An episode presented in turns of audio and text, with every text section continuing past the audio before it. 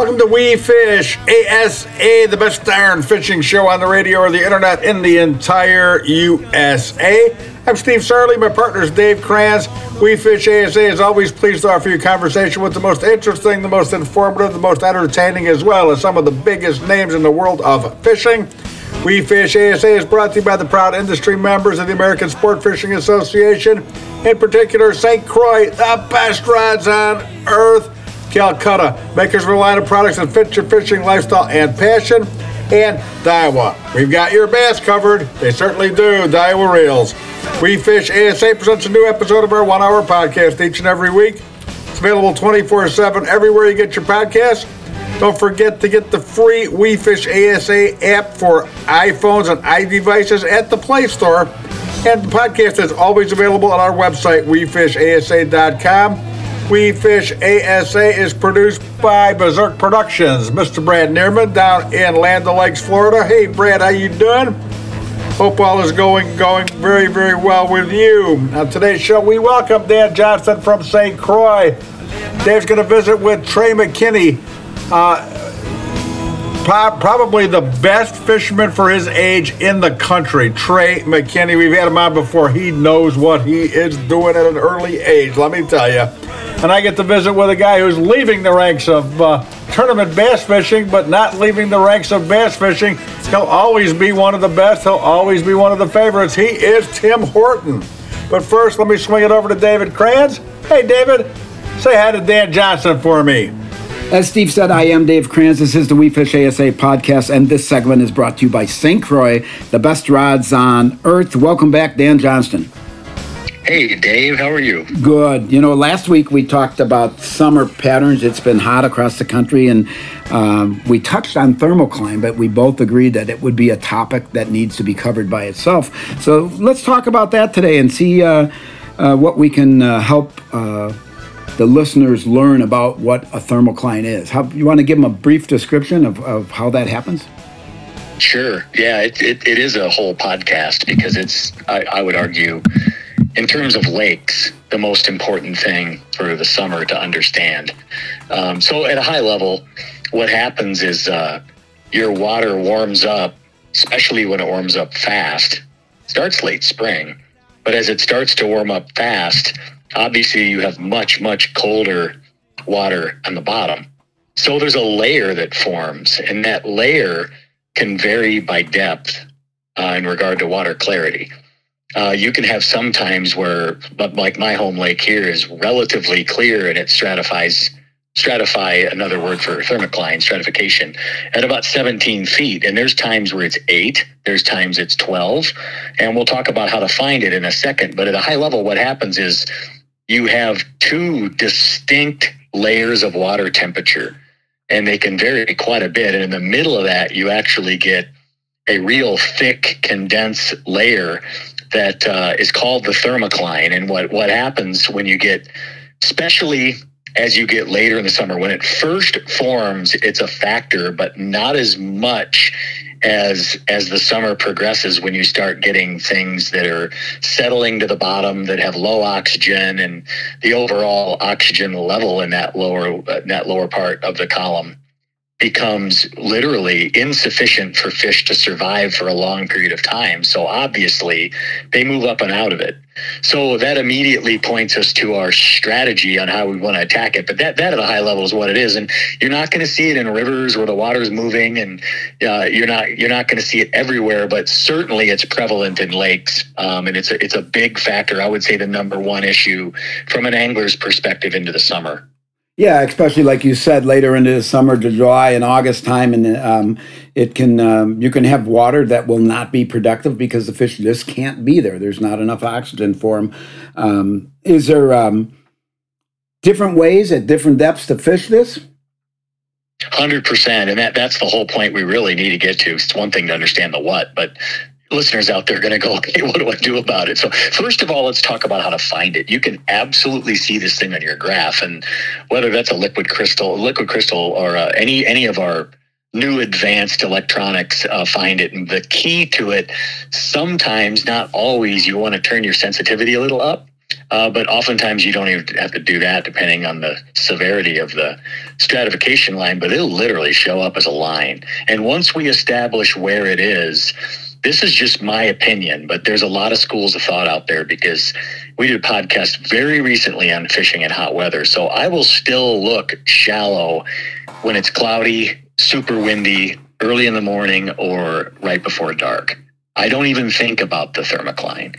Now, as I start to get stretches where I'm not getting bit or it's getting tough, the sun's coming up, it's getting slick, or they're just shutting down on me and that shallow bite shutting down, then I'll start to fish it. But I'm more specific on, I'm going to say two things.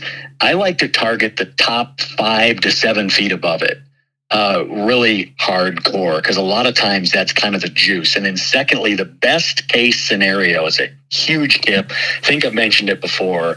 Is if you can find cover that tops out just over the top of it. Let's say you have a big reef out in the middle of a lake, and the top of that rock pile tops off at 12 foot, and your lake is stratifying at 16 that rock pile is really, really good. And really, they'll be there all the time, all day, in the morning, in the evening. You're going to find bait there. You're going to find available oxygen, but it's out of the main light penetration as the shallow water fish are. So that's a real key. That's really the thing I look for. And we talked about my family vacation trip a while back where I went out and just found nothing but bluegill beds before I fished. Well, I'll do the same thing if I'm fishing a new lake that's stratified is I'll find all points of cover that I possibly can just above that stratification line, whether it's a big tree in 12 foot or whether it's a reef that tops out at 12, but the deep part of it's actually below it. So if that makes sense, I, I think that's a great way to get your head around it because if we fish just above that thermocline, we're going to have really good success in the summer. If we if we focus below it, we think we're going to catch them on a drop shot in 25 foot like we did, or you know, way way way pre spawn or whatever. Then they're they're just not going to be there.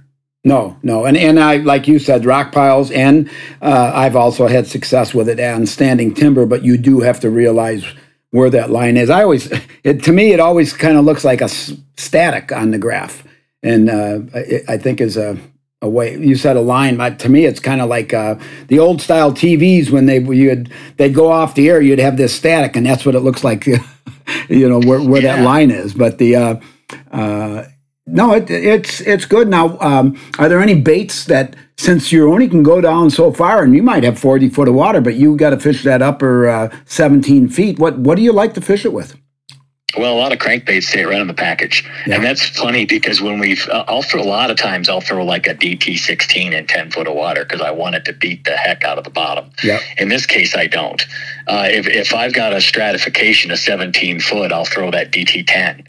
Um, and because I know they're going to be above it, I might throw a 16, maybe. But if I got fluoro on it, it might get down, and I'm not sure. I don't want to be in it, but I definitely want to be above it. And sometimes I want to be a little bit above where I think I normally would be. So that's one thing. And then another great thing to practice, and this is a really, really good thing to practice, is if you can forward-facing sonar really shows you this well, is like I'll take a weight forward spinner, which is a great thermocline bait. It's basically like a 2.8 Keitech with a little blade underneath it.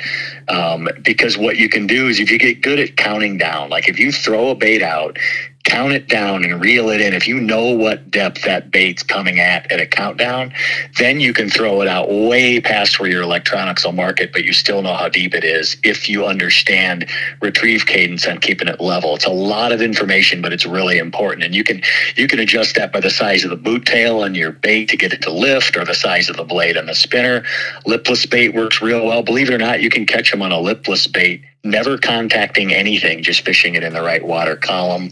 Um, so a lot of baits work real well. Another great technique, and this is for bass and crappie. On bass, I would call it the uh, uh, like a um, any type of rig where you're you can do it with a drop shot for sure, like pitching a suspended drop shot. You're just not letting it all the way down um, or any type of presentation where you're dropping it down straight below you and lifting it and holding it. You'll see a lot of fish marked that way, and crappies are notorious for that. You can really find them grouped up, especially if you find cover right above that thermocline. Yeah, and this isn't just for the uh, the guys throwing lures. You guys that uh, using a slip float, perfect opportunity to put that bait exactly where it needs to be. Without, that, that's exactly the point that I'm trying to make. And I tell you, one of the best bass baits to do it of all time. And I got on it about three years ago watching Thrift throw this thing's the Damiki rig, and you mm-hmm. can because you can control it wherever you want to control it. You don't have to let it down to the bottom at all. And basically, you're using electronics and you're dropping it down, lifting and hold. You're not doing a lot to it, but you can really put it in a certain zone. So the main thing is to understand what fish do when our lakes stratif- stratify because they have to. They have to get to that sufficient oxygen, but it doesn't mean by any stretch of the imagination that in the summer, if our lake thermocline or stratification is at 17 foot that we have to fish from 12 to 15 and that's it throw all the buzz baits away in the morning that's a big mistake because they're still really shallow as well. It's just anything below that thermocline is really what you really need to rule it out when you start to mark the, the thermocline real heavy on your graph because they're just not going to be there no and, and so really it, it, this is a tool that actually help us uh, eliminate some water where maybe uh, two, three weeks, a month earlier, uh, they could use it all. And now, now you've kind of got them uh, constricted a little bit into at least you know the depth you need to be fishing, whether that's suspended fish or whether it's that depth or shallower. It's the biggest advantage to fishing a thermocline is you can take a giant lake, and normally we think okay, if I take a giant lake, I'm going to set it up like a golf course. I'm going to look at certain areas that get certain wind or certain sun exposure or whatever. But now we can start thinking of water column. Now we've eliminated everything between 17 foot and deeper. So we've got to imagine that. It's, a, you know, we talked recently about fishing shade lines. We've uh, underwater. We've also talked about uh, using electronics and spending the whole day fishing things we can't see underwater. This is really the best example of that because we have to get our mindset on things we can't see but we know are true. And if we take that mentality and we start to wrap our heads around what lines get baits to certain depths, what baits get there, and if we target that, we're going to, the officials will, will, tell us what to do real quick. Sometimes they want it on a fall. I mean, I, Dave, I have taken a Senko in open water and let it free fall, and they'll bite it 12 foot down, a Yamamoto 5 inch Senko, because it's kicking so good. They just get it on the drop. It doesn't even get there, and they've got it. And it's nothing I'm throwing out and reeling back to me. Or you can drop things down below the boat, or you can cast things out and chunk and wind them back on a billed bait that gets down to the desired depth. So it's not that we're stuck to certain bait categories uh, or colors or anything like that. It's location of the bait during the thermocline is more important than anything else. And we talk about speed and color and we talk about all these topics, but water column location on the thermocline, in my opinion, is really, really important. It, it's it's the most important thing. And we always respect your opinion and always appreciate your insight to every topic that we talk about. And uh, we look forward to talking to you again next week. Hey, Dave. Thanks so much. Thank you, Dan. That was Dan Johnston. I am Dave Kranz. Steve Sarley is remote.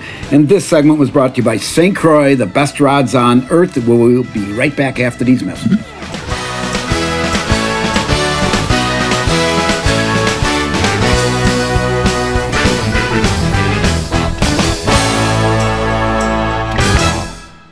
Probably one of the number one questions I get, you know, what line do I use? That's a big debate. For every tour out there, everybody's debating which line. I choose the simple side. My choice of line is Sunline. One of my favorite lines to use is Sunline. How all can you use it? Anywhere you want to. Anywhere there's water and bass, it's good. Walleye, catfish, trout, speckled trout, sharks. There we go. Uh, I don't say this unless I think it's true, but honestly, it's the best in the market. The outdoors is more than just a profession for us here at Big Rock Sports. As avid anglers, hunters, and outdoor enthusiasts, it's our passion. So, advocating on behalf of the outdoor sporting goods industry is a top priority for us. Big Rock Sports is proud to serve as the voice and advocate of outdoor sporting goods retailers across the nation. Big Rock Sports works tirelessly to protect our fisheries and anglers' rights. Big Rock Sports, we are here for you. Rule your water. Rule it with a St. Croix rod. Whether you take to the lake, wade the rivers, or cast from shore, St. Croix provides responsive performance, ensuring your success below every surface. With a St. Croix rod in hand, you are a part of a celebrated tradition that has spanned 70 years. Touch, power, and control are right at your fingertips and extend to you the finest fishing experience on the planet.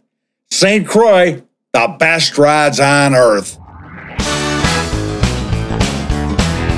Welcome back to the We Fish ASA podcast. I am Dave Kranz. Steve Sarley is remote, and this segment is brought to you by Calcutta, an outdoor company that builds gear and apparel for those with a passion for the outdoors. My next guest has been on before. He certainly has a passion for the outdoors and a passion for life. He is Trey McKinney. Welcome back to the program, Trey. Well, thank you, man. It, it's, it's my honor.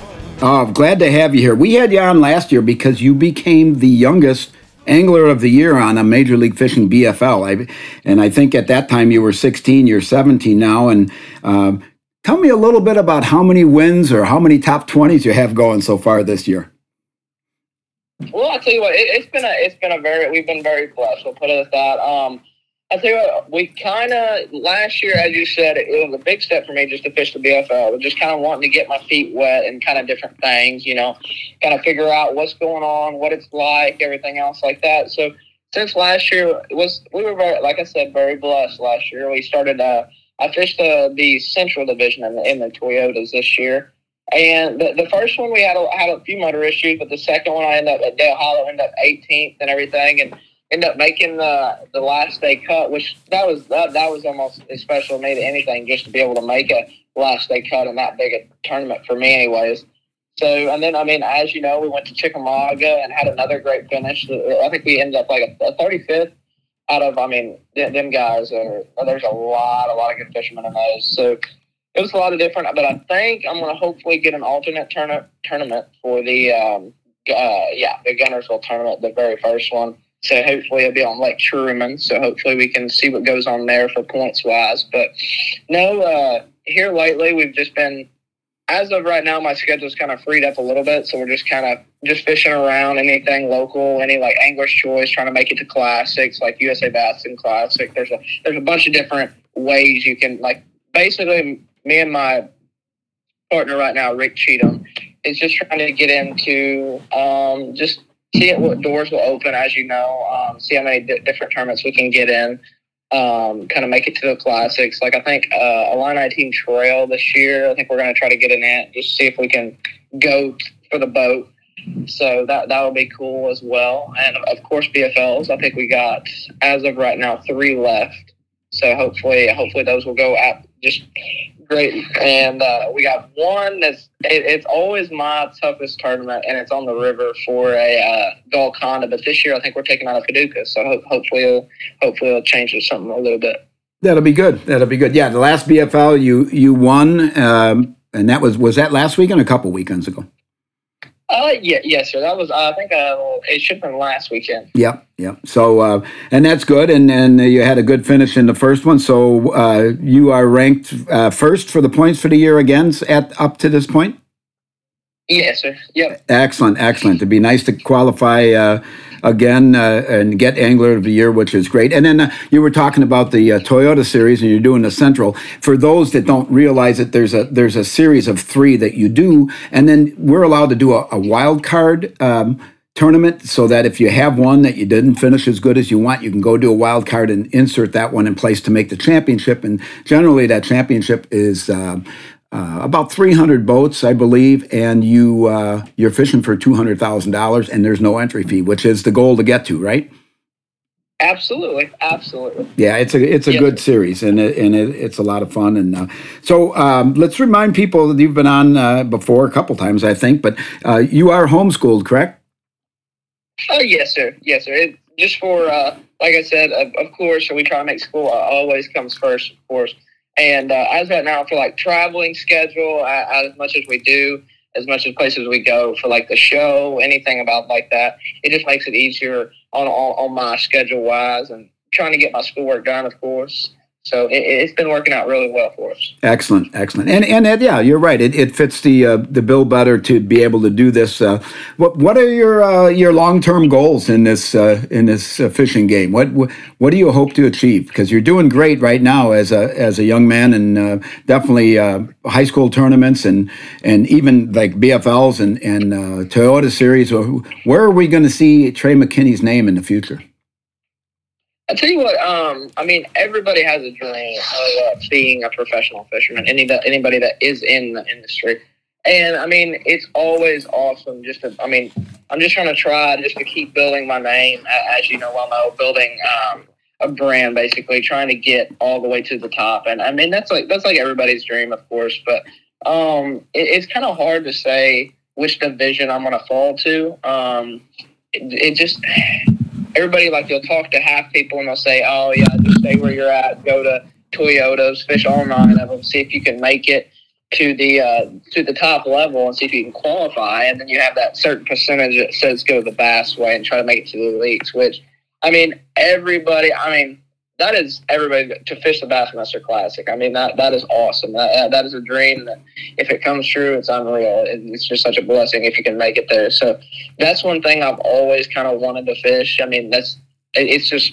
it's just the Bassmaster Classic, as you know. It's it's huge. It's massive, and and and it's that would be that'd be one dream that I, I would love to make happen. So um, it, it's kind of hard to say where we're going to fall on that. Um, but next year, hopefully, we can kind of be in that group a little bit more. Hopefully, I'm, I'm going to try to fish a lot more opens next year, kind of away from home. Maybe not lean as much towards the BFLs, go more towards the opens next year. So, but um, it, it's going to be exciting. Hopefully, next year on on where we go and where we try to set our path. Yeah, yeah, absolutely. Well, what's your opinion on the formats now? They're bringing in the biggest five on the if you get to the elites, but on the uh, uh, Toyota or on the um, tackle warehouse division and the Bass Pro division. If you get to there on, on Major League Fishing, you uh, some of those it's kind of split um, where you you count every fish. How would you do uh, there with your style? Are you a bring in five or are you count every fish over a certain weight guy? I'll tell you what. Um, I used to always have a nickname. I, I wasn't real proud of it, but everybody used to call me Minnie McKinney. Like I, I just love getting bit. I, that was my deal. I love getting bites. Like I don't care if they were 12 inches to 14 inches, and then like Rick, that that's what that's all he that's that is him. He, he's a five bite guy. Like as long as he gets five bites and they outweigh all my all 30 of my fish that I catch on a little turd or a little, little bitty bait or, or something crazy and and that, that makes him happy. And I'll tell you what, last these last couple years, I've really start started to trying to get that into my picture. Um, but I mean, I'm all like I said, I'm still a guy that loves to catch them, so it, it's kind of hard to say. And I've always, when I watch it on television and everything else, I'll be like, man, I just wonder how I could do like because I, I love my live scope. I love throwing eight pound line. I love throwing a spinning rod. Um, all that style wise of just getting bit, catching that over two pounder. Um, and I, I love it. Just a lot of lakes around here. Usually I'll go for bites and then eventually, usually I catch like a better fish than average and go from there. And that's basically what I, how I always start out. I always try to get bites first, get a limit, get the pressure off, kind of. Because for me, was I mean, of course, if you got a limit, you just you just your mind's more relaxed. You fish better. You're not as nervous. You're not. You don't like. Man, I got to get one more bite in 30 minutes. Man, I got. I got one more. I got four. I got to get five. So um, Absolutely. I, I, think it would be, a, I honestly do think it'd be a good experience for me to that's, go try it. So that, that's what I'm saying. It's so hard to pick um, which way to go because I, I feel like I would love it as well. Yeah, and you said you like throwing a spinning rod, which will be helpful because right now, if you are not a master of a spinning rod, it's hard to compete at whatever level, whatever divisions you pick, because so many of these tournaments you need a spinning rod. Now, here's a question for you: You're you're in Southern Illinois. How about the tournaments? No matter where you go, you're going to end up fishing places like Lake Champlain or Oneida or Lake Erie or or uh, Thousand Islands. How how is Trey McKinney going to do there on the smallmouth game? I'll tell you what. Um, that, that's a very good question, and I, I took I took some trips up there. Just just like you said, just kind of trying to prepare myself as much as possible, sort of, kind of. And um, I'll tell you what, it it's kind of where I, I mean, I hate to say that some people call it cheating or whatever, but I just call it fun. I, I love my live scope, like or active target Lowrance. I think next year, which is the way I'm going to go. Um, so if I mean, as long as it's that kind of fishing wise, I mean, I honestly anymore. If I fish deeper than five foot, that's where my head is. I'm not worried about anything else. I'm just maybe looking where I cast and everything else, but most of the time I'm just scanning around making sure I don't miss that one fish. I mean, then that, that's all it's about. I mean, I'll, I'll be fishing shallow, cranking the bank, and all of a sudden I'll pan out and go, oh, there's one. Pick up my spinning rod, flip out there and catch it. Like that's just that's just how I've I've started fishing even more because anymore it's so tough and pressured everywhere that if you learn that skill, it's it's gonna it's gonna bring so many more fish in your boat. I mean, compared to everybody else. I mean, as long as you just go down. And here's the thing with me, you can make 20 casts without it, right? And you might only have five to six or seven in, in that in a high percentage area. But therefore, if I'm scan- scanning around, I got my spinning rod, I'm more focused on it. I might put 10, I might, I might make less casts because I'm, I'm looking at it, but all 10 of my casts is probably 90% going to be in a high percentage area that looks better than anything else around. So that's, that's kind of the way I look around it for. So it'd be, I mean, I'm not a clear water guy. And, and of course you can see like forever out there, but, um, I, I feel like, I feel like I can maybe, hopefully can hold my own. Just depends, like, you know, just depends on how practice goes or what else, but it would definitely be a very, um, different experience. But, um, I, I feel like spinning rod, maybe some electronics and everything else, just depending. The thing that would mess me up the most and, and would be the craziest is like pre fishing. Like they're so big. Like I, I wouldn't know where to go. I mean, I would try to like big like most big lakes. I'll any cove or any bay that man, everybody's like, man, there's so many tournaments going of this giant bay. Well, I'll just spend like a day there. Like I'll just spend a day, see if I can figure it out, see what's going on and everything else. But there, I mean, you look out across it, and it's just like nothing. There, you can't even see land or nothing. So it would, it would be definitely, Yeah. Definitely be a different step for me. But I feel like just kind of getting used to it as well as you know. I feel, I feel like it, it could maybe go all right. I think it would go all right, and uh, we're definitely uh, going to follow your career and and uh, have you on the podcast again as you continue to uh, win. And um, thanks again, Trey, for being on the podcast. We're, we'll uh, we'll be calling you again. well, thank you, sir. Absolutely. Thanks for having me on, man. And I hope everybody else listening to this has a great day, and you guys as well. Uh, we will. Thank you. That was Trey McKinney. I am Dave Kranz. Steve Sarley is remote, and this segment was brought to you by Calcutta, an outdoor company that builds gear and apparel for those with a passion for the outdoors. The We Fish ASA podcast will be right back.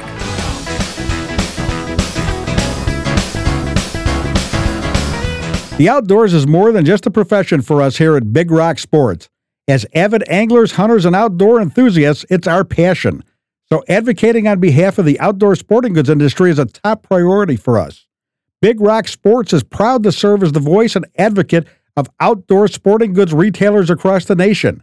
Big Rock Sports works tirelessly to protect our fisheries and anglers' rights.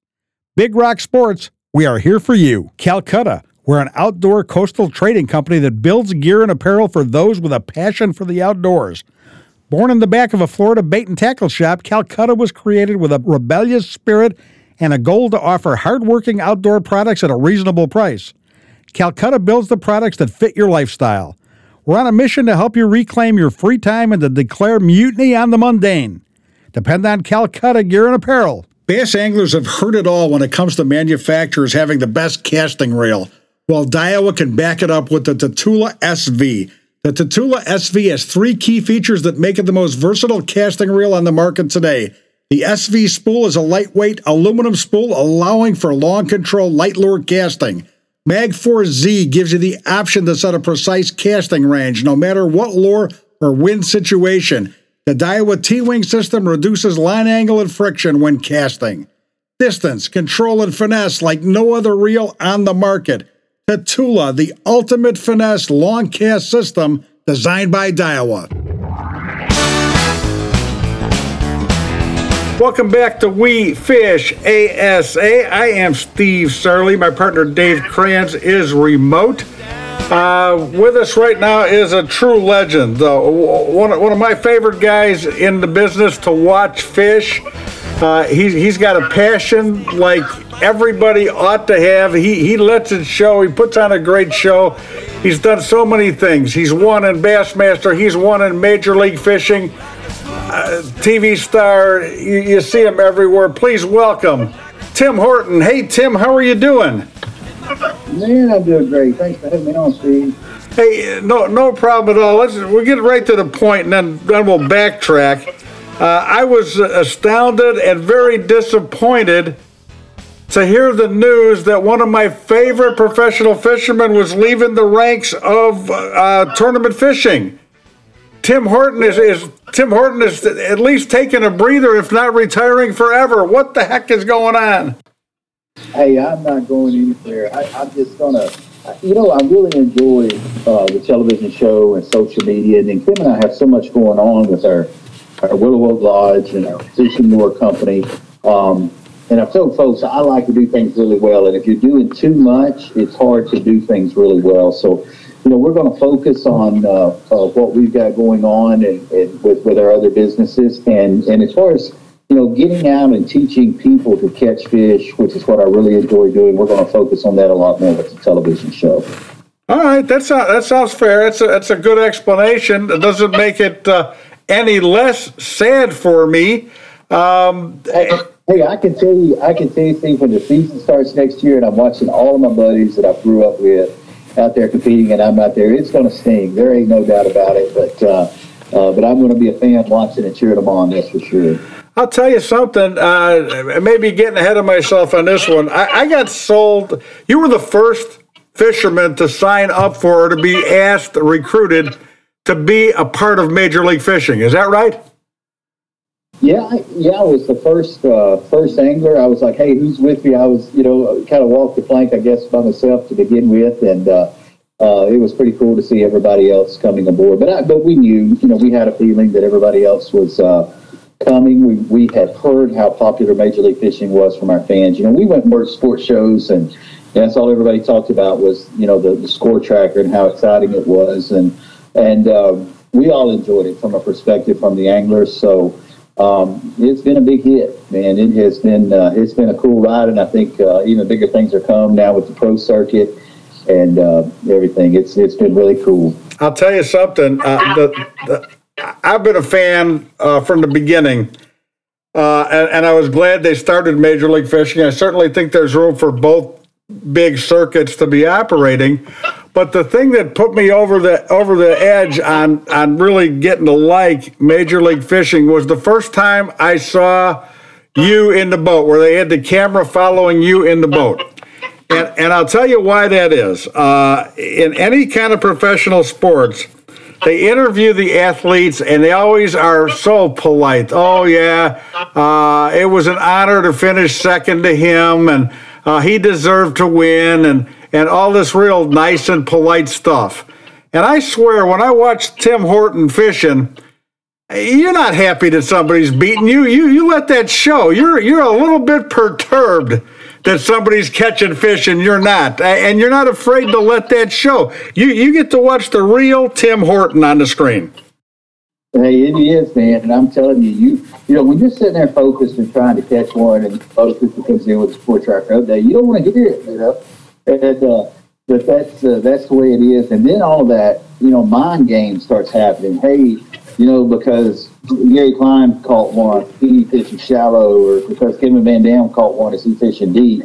When you start playing those mind games of what the strategy is for those anglers, and uh, then it, then it really gets complicated for you. Yeah, for sure, for sure. It's uh, uh, it, it's uh, I, I don't think there's anything to matter with somebody saying, "Hey, I won, I deserved it, and I'm glad I did, and I'm going home with the check. See y'all later." Yeah, no, no doubt. Go go for it. No, it, it is it, it's it, it is a cool dynamic, and and in in that regard, we were just talking to somebody a couple of weeks ago, and I asked how they like this uh, upcoming concept that they're going to do with team fishing. You're going to assign three anglers to a team. You won't fish in a boat together, but you'll all be working as as a, as a team, and your scores share. What do you think about something like that? I think it's cool. I think the aspect of, you know, some of the some of the dynamics that we're going. Have they made it public? I, I, we were told we had a gag order on it, but if it's, uh, I don't know if it's maybe it's public now. But um, but I am. I'm excited about it. I think it's going to be really cool. Um, and I think from the aspect of communicating with with the other anglers uh, and what's going on, having that earpiece in is gonna is gonna really be cool for the fans. Well, I, I, I laughed. I, I laughed because I can't remember who it was. I, I, this was just a couple of weeks ago. I said, "What do you think about this?" He says, "Well, he says it's going to be strange because if you end up, say, you get end up drawn on a team with Bryan Thrift, how you get information out of him? Guy's a clam. He doesn't talk about nothing. What are you catching him on? He's not going to, you know, it's, it's going to be impossible to try to get it. He said, there's other guys that are like that. He said, so being assigned guys to share information with may not be the best thing in the world. And I just laughed at that because really that does make a lot of sense. Yeah, when, when you see these guys, though, they, they, they're going to quickly understand the game and know that, uh, hey, I've got to get my guys on fish if I'm on fish. And, and, and probably what you're going to see these guys do is go out and initially have different strategies uh, and let guys fish their strength. And then once once a team starts getting it dialed in, you're going to see them start doing start doing similar things. But you got to be careful with that because uh, you know when you see uh, the other guys running uh, running around doing different things, it really uh, it really educates them into what's going on. So it's it's it's definitely a mind game that gets played, and with three people doing it, it's going to be even more so. Yeah, for sure, for sure. Uh, I think it's an interesting concept. I'm dying to see it happen. Uh, let, us go back. You know, we, we already mentioned the fact that you're getting out of the game, kind of. Uh, let's get back to the beginning because you've been around it for a long time. How did you get into pro fishing? Well, I think, um, you know, when I was young, I guess, I was just consumed with watching fishing in general on television. You know, I, I would I would say the Bill Dance and the Lindners and, and you know, Jimmy Houston, Roland Martin, Hank Parker, all those guys I was just fascinated with watching fishing happen. Uh, and, and, watching the Bassmasters, you know, and watching competition, seeing Denny Brauer and Larry Nixon and all of my heroes consistently doing well. And, and that was fascinating to me, both from both from being intrigued how to fool a bass, but also being highly competitive. Um, and it just evolved into, you know, wanting to do it passionately, wanting to do it for a living. And then when I started it, it was really all I thought about. I mean, how was I going to catch my next bass was was just what consumed every thought that I had, and and uh, and just just fell in love with it. And, and what's fortunate, I tell people this all the time when I'm doing seminars. I tell this to parents a lot. You know, we, we look at you know get kids outdoors, get them fishing is is just a cliche or just a talking point. It's not. It's so much more than that. Because what you're going to do, you're going to give somebody something that they have that they can do and enjoy the rest of their life because everybody needs something. And that's what bass fishing has been for me. It's it's that something that just I look forward to, uh, even when I'm taking my girls out fishing or Kim and I go. You know, it's just uh, something that's inside of me, just as it is every one of us. Yeah, for sure, and and, and I appreciate you saying that. And I, I say that a lot. Uh, you know, I think these these uh, fishing teams in high school and college are great because it's it's giving you a skill you'll have for the rest of your life and, and any sport you play in high school, hockey, uh, uh, baseball, football, whatever, you're, you're done playing that once your school years are over. I mean, unless you're going to going pro, which is highly unlikely, your your your sporting career is over. But tennis, golf, and fishing are teams you can get on. He'd be doing those when you're collecting a social security check. What a beautiful thing that is. People ought to think about their future in that regard. Yeah, it is, and. Uh, but you know, just like those sports you mentioned, I mean, that is that is those people's lives, and and and it's just it's just when you have something, and then next thing you know, you've got a group of people that enjoy that same thing, and we see it with the bass club, we see it with college fishing, high school fishing, it just evolves. And and the neat thing about bass fishing is you can get what you want out of it. For for some people, it's just therapy on the weekends, so relaxation. Uh, for some people, it's it's that connection with their kids, and for some folks, it's the highest end of competition that you can get. And um, and that's the neat thing about our sport. It's so many different things for so many different people, and uh, that's what makes it really really cool. Yeah, yeah, for sure, for sure. Uh, you moved you moved up uh, in the uh, BASS world. Uh, until you got uh, fishing at the top level of the elites. You did real well there. I, I think you had five five elite victories, won yourself a lot of money, and, and then you got the offer to, to switch leagues, and, and you did it. And I, I, mentioned it, but we didn't really what, what what pushed you over the edge into making that decision to switch to Major League Fishing. Um, I think um, I think the biggest thing was was the amount of coverage and airtime that was available uh, with Major League Fishing from a from both the television standpoint and the live coverage. I think that was a big deal. And, you know, the biggest thing for me, I guess, if, if, if I say that I want a major event, I want to know that I beat the best in the world.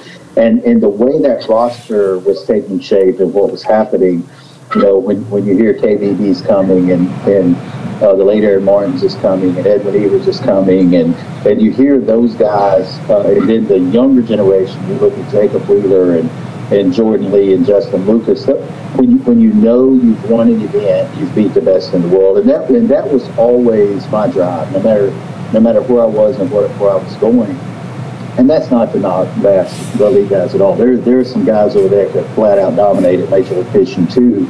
Um, but if but if you look from top to bottom, that roster of Major League Fishing is, is the best angler in the world. You know, I, I, I agree. I agree with you 100. percent But you know what? And, and you've done this a number of times. What is there any any event, any tournament that you ever were signed up for that leading up to it made, made your stomach tingle? Like your stomach tingles when you're getting ready to fish a Bassmaster Classic? I'm sorry, repeat that. It broke up. Does anything does anything get your blood pumping and, and your t- and your stomach tingling as much as knowing that you're going to the classic? Um, no, that that's a that's a big event. Uh, I think uh, anytime you look at, a, at an end of the year championship, you know you work all year for it, and, and I think you know Bobby Lane would tell you I know you saw how emotional he was, and uh, and we saw Jason Christie win the Classic. I think I think you can any of those guys that you talk to that fish their league and run through that whole season, you know what a big deal it is to win that event uh, because there's so much coverage of it. There's so much, and there's there's that adoration from from your peers. You know, um, I think, and, that, and I think that's why we hold the points championship, the Angler of the Year championship, so dear uh, as far as as far as the pro anglers go, because that is such a hard hard title to win. Uh, because you can't have a hiccup all year long. You look at you know what Jacob Wheeler did last year, and and and what he's doing again this year is just mind-boggling for me. I think he, he's literally the best that's ever done it. And um, but uh, but yeah, there, there there is. It's cool when you get that rush and and, and I tell people all the time, hey, when you lose that, it's time to go. It wasn't that. It wasn't that for me. I still get goosebumps when it's time to take off. Uh, when we get to a new lake and the first day of practice starts, you anticipate catching them. I'm telling you, I'm going to miss it. But there's just, I, I, I, guess I have just a real, and I know I'm getting off the question a little bit, but I, I just have a real entrepreneur spirit about me where I want to do a lot of other things. I want to say, hey, there's more to life than looking at the leaderboard you know, and, and, and doing things that I can pass down to, to, to my kids. You know, you can't pass down uh, a, a, a, pro tournament career. You know, it, so there's so there's things that I want to do to influence them, so that maybe they get involved with some of the businesses we have going. Excellent, excellent, very very good. I need to take a real quick break. Folks, this is Steve Sarley on We Fish ASA. I'm visiting with Tim Horton, the soon to be retired Tim Horton. Well, kind of. We're explaining that as we go along. But uh, we're going to spend more time with Tim and talk to him when we come back right after this. We Fish ASA with Tim Horton. We'll be right back.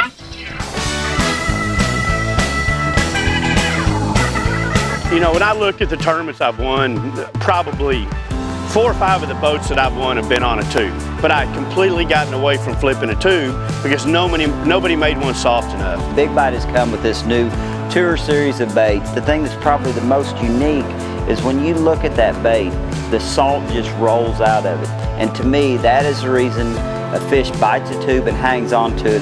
This isn't one of those let's go out and catch some smallmouth tube. This is a let's get it done tube. Bass anglers have heard it all when it comes to manufacturers having the best casting reel. Well, Daiwa can back it up with the Tatula SV. The Tatula SV has three key features that make it the most versatile casting reel on the market today. The SV spool is a lightweight aluminum spool allowing for long control light lure casting. Magforce Z gives you the option to set a precise casting range no matter what lure or wind situation. The Daiwa T-Wing system reduces line angle and friction when casting. Distance, control, and finesse like no other reel on the market. Tatula, the ultimate finesse long cast system designed by Daiwa. The St. Croix story has evolved over 70 years. With gritty determination, St. Croix built the most advanced fishing rod facility in the world, and with it, a world class brand that has earned the respect and admiration of anglers around the planet. We will continue to challenge ourselves, our employees, and our partners to be the best every day we're proud to celebrate 70 years of passion and commitment to making the best rods on earth. St. Croix. Welcome back to We Fish ASA. I am Steve Sarley, and don't forget that We Fish ASA is brought to you by the proud industry members of the American Sport Fishing Association. And please welcome uh, back Mr. Tim Horton. Hey, Tim, glad, glad, glad you're here. Uh, we talked about how you got into this. We're talking about how you're getting out of this. Uh, you're a positive guy. You, you seem like everything is good in, in Tim Horton's world. But is there anything you ever complain about that now you're getting out of the tournament circuits? You say, I'm not going to miss this part of it. Is there anything that you're going to be happy to leave behind? I think uh, I, I'm not going to miss the politics. That's in every world, um, and, and that's one thing that that uh, I guess that I've enjoyed about fishing, and and, and and that's unfair to say, I guess, about bass because I don't think that ownership is that way at all. But um, uh, I'm, I'm not going to miss politics. I'm not a political person. I think I think right is right and wrong is wrong. And, and if you catch them, you should get coverage, not because you play politics. So that that part of it, uh, I'm not going to miss. Um, I, I, I guess probably in the middle of my career, when I when I was really, really, really doing well, I probably toted that on my back a little bit more than I should have. Uh, looking back on it, but I'm also glad of some of the things that we got accomplished and that we changed. Um, some of the uh, I- the biggest thing that I'm gonna miss though, and this is from a positive standpoint, is the guys. I mean, it- that is that is literally your family, and it has been mine for 22 years. You know, I grew up with Kelly Jordan and and, and Edwin Evers and KVD and, and and all of the buddies that uh, that we have on tour. You know, it's it's been one big family. I think when we were we were at Red Crest right after I announced that, I probably had more of the wives come up to me and talk about that. Um, you know, just that aspect of how we have all all grew up out there as a big family. So I'm going to miss the guys more than uh, more than any part of it. More than more than the thrill of winning. More than the the agony of defeat. Uh, more than any of that. That's for sure. Yeah, I think a lot. I think a lot of athletes. Uh, I think a lot of athletes say that, and uh, it doesn't surprise me to hear you say that. Would have would have shocked the hell out of me if you would have said, "Yeah, I really miss driving from event to event." Boy, that was I. That was special time for me, being in the truck all by myself. Oh man, that's got to be something you're just dying to get away from. Yeah, the, the driving, uh, the driving part sometimes gets old, but it, there's so many good stories that happen. You know, I, the one Russ Lane and I can always laugh about is California Delta. I'm going to tell that story, but there, there's just story after story. Uh, Terry Scroggins and all of my buddies that uh, that we've had fun with. The, the driving part is can get a little tough, but usually you're traveling with folks, and, and, there's some funny things that happen along the way. Some things that maybe aren't so funny will breakdowns that you laugh about later on. But um, uh, and I, I think I think all the guys could write a book. It's it's funny how things transpire out. And, and talking about storytelling, it's funny we get a fog delay. Everybody gets around Mark Davis because he's such a big storyteller. Everybody's laugh, and next thing you know, it's time to take off, and everybody gets serious all of a sudden. But um, it- that those those those little things, and, and all of the different personalities of everybody. You know, like you know, Dean Brauer retired about four or five years ago, and just just missing seeing him. I, I know before we took off at Lake of the Ozarks, I sent him a text, and he replied back, and it just you know, because that's where Deanie grew up. At, you know, obviously living down at Lake now, but um, just just watching how all of that happens, and, and, and you know, still seeing Larry Nixon out here competing to me is is cool, and just the whole dynamic of all of it. But I am, I'm, I'm going to miss the guys, that's for sure. Hey, th- think about think about. I think you're 50, aren't you?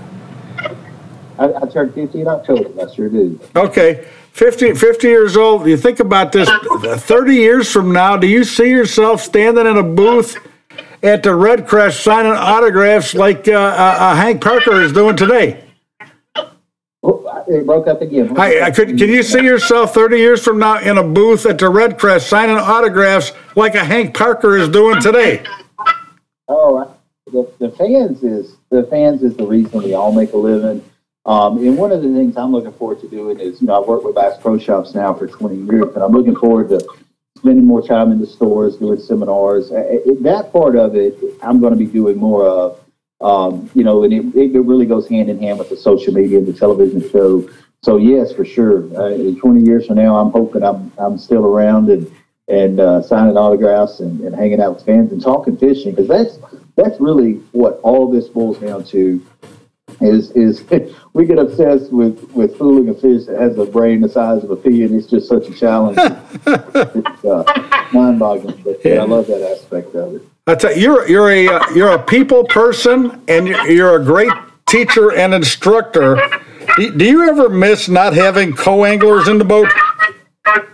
You know, there, there's times. I'm gonna tell you what was cool. And, and let, let, me let me let me first say, I like it better the way it is now. I do, and I think every pro would tell you that because we don't get caught up in, uh, you know, saving our fish because it's it's a tough deal because you want to do that co-angler right and let them have a good day. But you also know how important those fish are to be there the next day and, and not get taken back to the weigh-in or not get caught and released as we do with the Major League Fishing. But one thing that was cool to me about it was how many times you've seen a new technique, uh, not a new technique, but a new technique for you that day. You're so focused on, man, I'm catching them cranking, or I'm catching them on a jig, or I'm catching them finesse.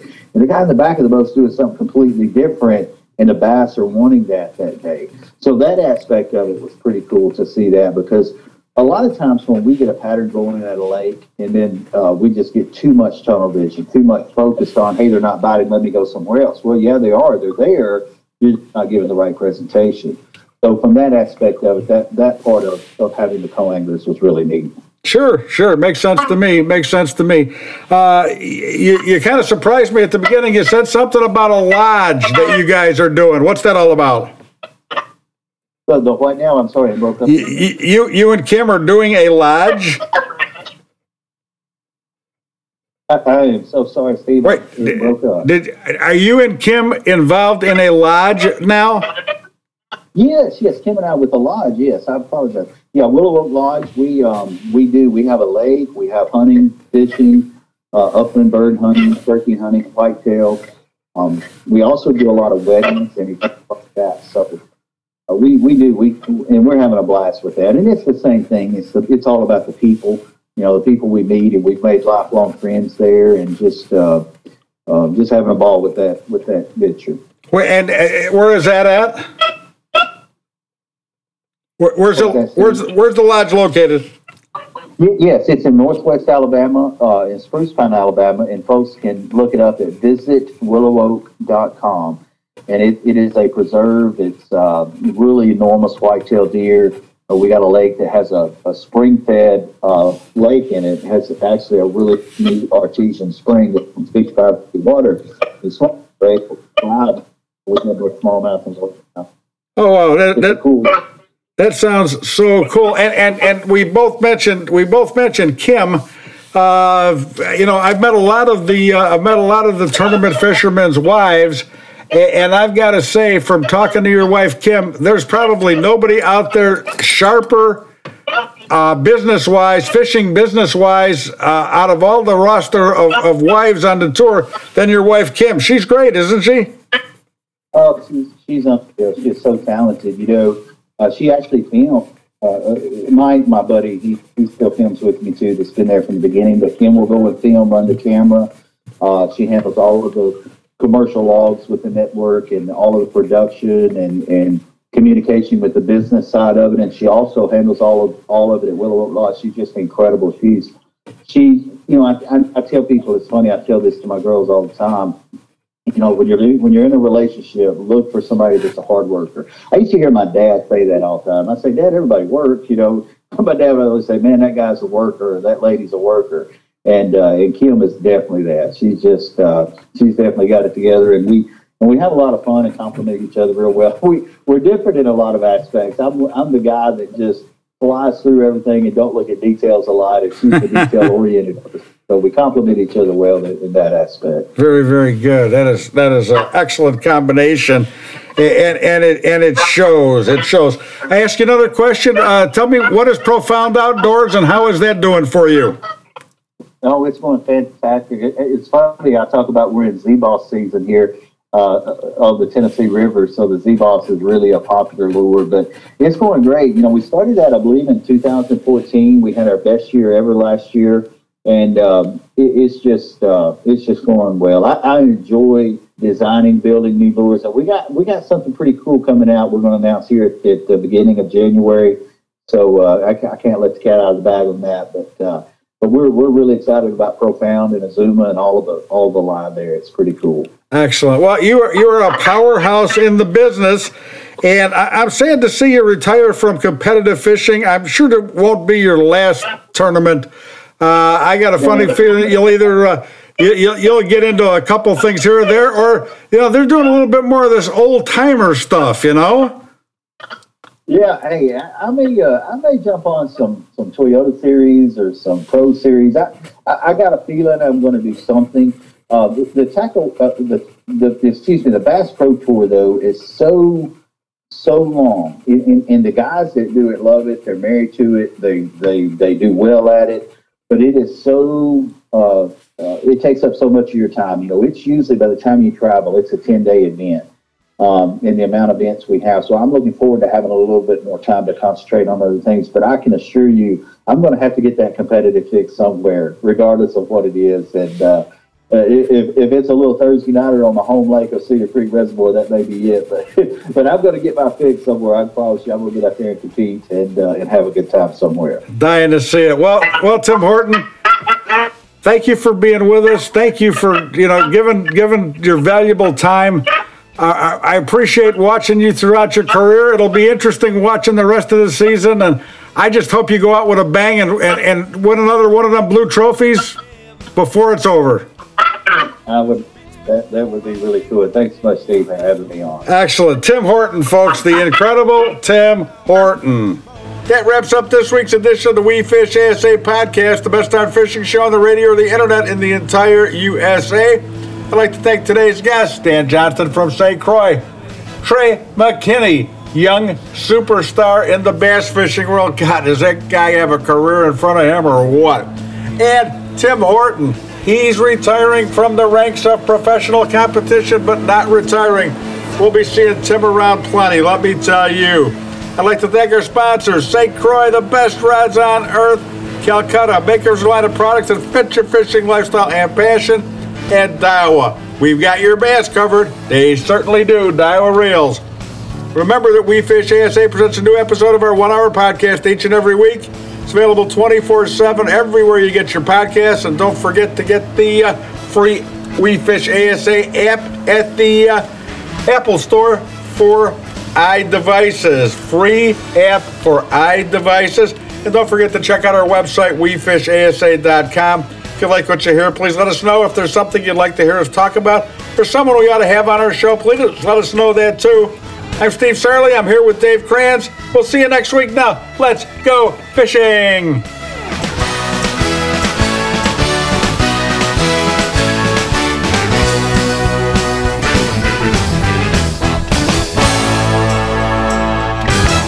I'm professional angler Kevin Van Dam, and people always ask me, what's the best and easiest way to catch fish? Well, that's simple. Keep our waterways clean and free of litter. You know, tossing your worn out lures in the lake is not a winning move. Pitch them in the trash. Do your part and join me. Visit keepamericafishing.org and pledge to pitch.